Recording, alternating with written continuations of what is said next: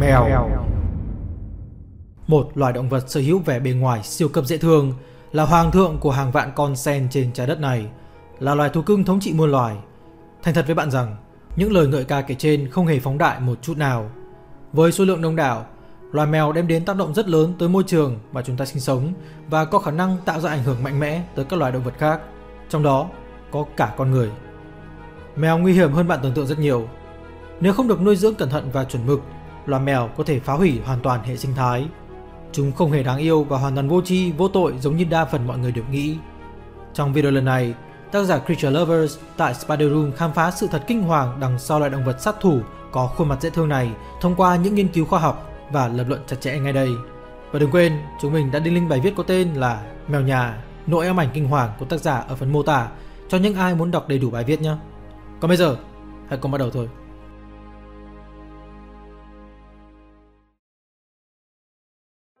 Nếu như các bạn hay theo dõi tin tức thì có thể các bạn còn nhớ về những đợt các loài động vật ngoại lai bùng nổ ở nước ta trong khoảng thời gian từ năm 2008 cho đến 2019. Nổi trội nhất là rùa tai đỏ, ốc bươu vàng, cá chùi kiếng Mới đây là tôm hùm đất và một thanh niên không biết idol mà bị người ta nghĩ là động vật ngoại lai do Trung Quốc thả vào Việt Nam, rắn lục đuôi đỏ. Nhưng có một loài vật tuy không hẳn là động vật ngoại lai nhưng lại nguy hiểm đến hệ sinh thái của Việt Nam nói riêng và cả thế giới nói chung. Đó là mèo nhà. Nhưng mà mèo nhà là gì? Mèo nhà với mèo hoang khác nhau gì đâu? Mèo nhà là danh từ phổ thông để gọi loài mèo được con người thuần hóa khoảng từ 4.000 năm trước và hiện tại Chúng không còn là loài động vật hoang dã bản địa ở tất cả mọi nơi trên thế giới nữa. Ban đầu người ta gọi chúng với cái tên là Felis domesticus, nhưng sau này danh pháp của chúng đổi thành Felis cactus và vẫn được dùng cho tới ngày nay. Thế nên trong bài viết này khi mình nhắc đến từ mèo nhà, các bạn hãy hiểu rằng đây là mình nói toàn bộ những con Felis catus, chứ không chỉ nói về những con mèo được nuôi trong nhà và có chủ sở hữu. Từ mèo nhà còn được dùng để nói những con mèo hoang nhưng cũng thuộc loài Felis catus. Hãy bắt đầu với những thông tin quan trọng. Điều này có thể một số bạn đã từng nghe qua, một số khác thì không quan tâm. Số còn lại sẽ nhảy vào hốt mình vì dám khi quân phạm thượng động chạm tới hoàng thượng của muôn dân. Ngày 25 tháng 4 năm 2019, một bài báo đăng trên New York Times có đề cập việc chính phủ Úc ban hành lệnh giải xúc xích tẩm độc để tiêu diệt mèo hoang vào năm 2015, đạt chỉ tiêu xử lý được 2 triệu con mèo vào năm 2020. Tin này được rất nhiều báo chí Việt Nam đưa tin. Có rất nhiều ý kiến trái chiều xoay quanh vấn đề này, nhưng trước khi bàn vấn đề đó, Chúng ta hãy cùng tìm hiểu xem vì sao người ta lại phải tiêu diệt mèo hoang. Thứ nhất, mèo hoang phá hủy hệ sinh thái bằng cách tiêu diệt những loại động vật nhỏ hơn chúng, từ thú nhỏ, chim, bò sát, lưỡng cư cho đến các loài côn trùng. Theo một bài viết được đăng trên trang của Viện Đại học Quốc gia Úc vào ngày 9 tháng 7 năm 2019 với tựa đề tiếng Anh là Cat kills more than 1.5 billion native animals per year. Mèo hoang ở Úc tiêu diệt hơn 1,5 tỷ cá thể bò sát, chim, thú có vú ở mỗi năm. Bài viết còn cho biết rằng 2 phần 3 các loài động vật có vú ở Úc bị tuyệt chủng do mèo trong suốt 200 năm trở lại đây. Mỗi con mèo gây thiệt mạng cho khoảng 740 cá thể động vật mỗi năm, còn đối với những con mèo nuôi, con số đấy là 75. Thứ hai, mèo hoang có thể giao phối bừa bãi với những mèo rừng bản địa, gây rối loạn nguồn gen cho mèo bản địa. Thứ ba, mèo hoang tranh giành thức ăn với các loài động vật bản địa và gây ra sự cạnh tranh không đáng có. Thứ tư, Mèo hoang có thể mắc bệnh dại và rất nhiều loại bệnh khác, dễ dàng truyền bệnh từ động vật hoang dã sang mèo nuôi và con người và cũng có thể truyền bệnh từ mèo nuôi và các loại động vật tương tự sang cho động vật hoang dã. Vì sao những loài động vật có vú bản địa khác vẫn có thể lây truyền nhưng người ta không tiêu diệt nó? Đầu tiên vì nó là loài bản địa của Úc và có rất nhiều trung tâm làm việc với động vật hoang dã để kiểm soát điều này.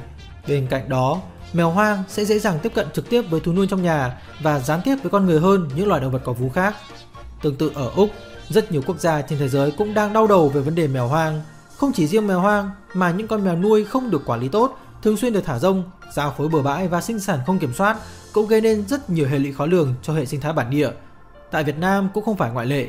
Những loài động vật hoang dã bản địa thường hay bị mèo nhà, kể cả là mèo hoang và mèo nuôi tiêu diệt nhiều nhất bao gồm chim sẻ, các loài nhông, thạch sung nha, các loài rắn bản địa, các loài ếch, nhái, cóc, ếch đồng, chỗ cây, ếch ương, các loài chân đốt như côn trùng, nhện, bọ cạp, rết và còn rất nhiều loài động vật khác. Điều đáng lưu ý là tất cả những loài sinh vật bản địa đều giữ những vị trí cực kỳ quan trọng trong hệ sinh thái bản địa cũng như đối với con người. Có loài kiểm soát sâu bệnh hại mùa màng, có loài tiêu diệt chuột phá hại nông sản, có loài giúp con người tránh khỏi các nguyên nhân gây ra bệnh từ ruồi, muỗi, rán.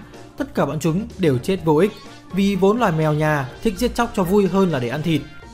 Một nghiên cứu được đăng trên tạp chí Frontiers in Ecology and Environment năm 2017 của tiến sĩ Scott Arloss đến từ Đại học bang Oklahoma, Hoa Kỳ và tiến sĩ Peter P. Mara đến từ Đại học Georgetown có tựa đề Population Impact of Free-Ranging Domestic Cats on Mainland Vertebrates. Tạm dịch, ảnh hưởng của mèo nhà thả rông lên số lượng động vật có xương sống trên đất liền cho biết. Mèo nhà hay Felis catus chịu trách nhiệm cho sự tuyệt chủng của ít nhất 63 loài động vật có xương sống, trở thành mối đe dọa chính cho các loài động vật có xương sống trên toàn thế giới. Trên các lục địa và hải đảo lớn, mèo chịu trách nhiệm cho tỷ lệ tử vong rất cao của các loài động vật có xương sống. Tuy nhiên, việc quản lý số lượng mèo lại gây tranh cãi từ lâu và thường liên quan đến việc mèo làm giảm số lượng con mồi. Một nghiên cứu được đăng trên tạp chí khoa học PLOS ONE vào năm 2013 của tác giả Lê Thị Bình Nghiêm và cộng sự, mèo nhà gây ra thiệt hại tổng cộng là 155 triệu USD, thế mới thấy tác động đáng sợ của mèo nhà lên hệ sinh thái bản địa.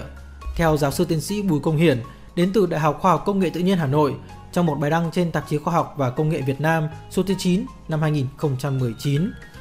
Tuy có nhiều thông tin về sinh vật ngoại lai ở Việt Nam, nhưng cho đến nay chưa có công trình nghiên cứu hệ thống và thống kê đầy đủ những loài sinh vật ngoại lai gây hại và không gây hại ở Việt Nam. Nhìn chung, các kết quả còn phân tán và phiến diện. Việc nghiên cứu về những sinh vật này ở nước ta hiện nay chưa đầy đủ, thiếu cơ sở khoa học, không thể một đơn vị nghiên cứu hay một nhà khoa học có thể nắm bắt và giải quyết được hết các vấn đề sinh vật ngoại lai.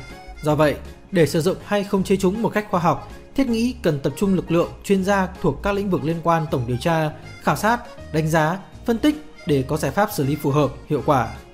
Mèo nhà đã được liệt kê vào danh sách loài ngoại lai trên khắp thế giới, nhưng ở Việt Nam, chúng ta chưa có một nghiên cứu nào thực sự đánh giá vấn đề đó cả. Tác động của mèo nhà lên hệ sinh thái có thể được nhận thấy rất rõ rệt, nhất là đối với những bạn nuôi mèo hoặc có bạn bè, người thân nuôi mèo.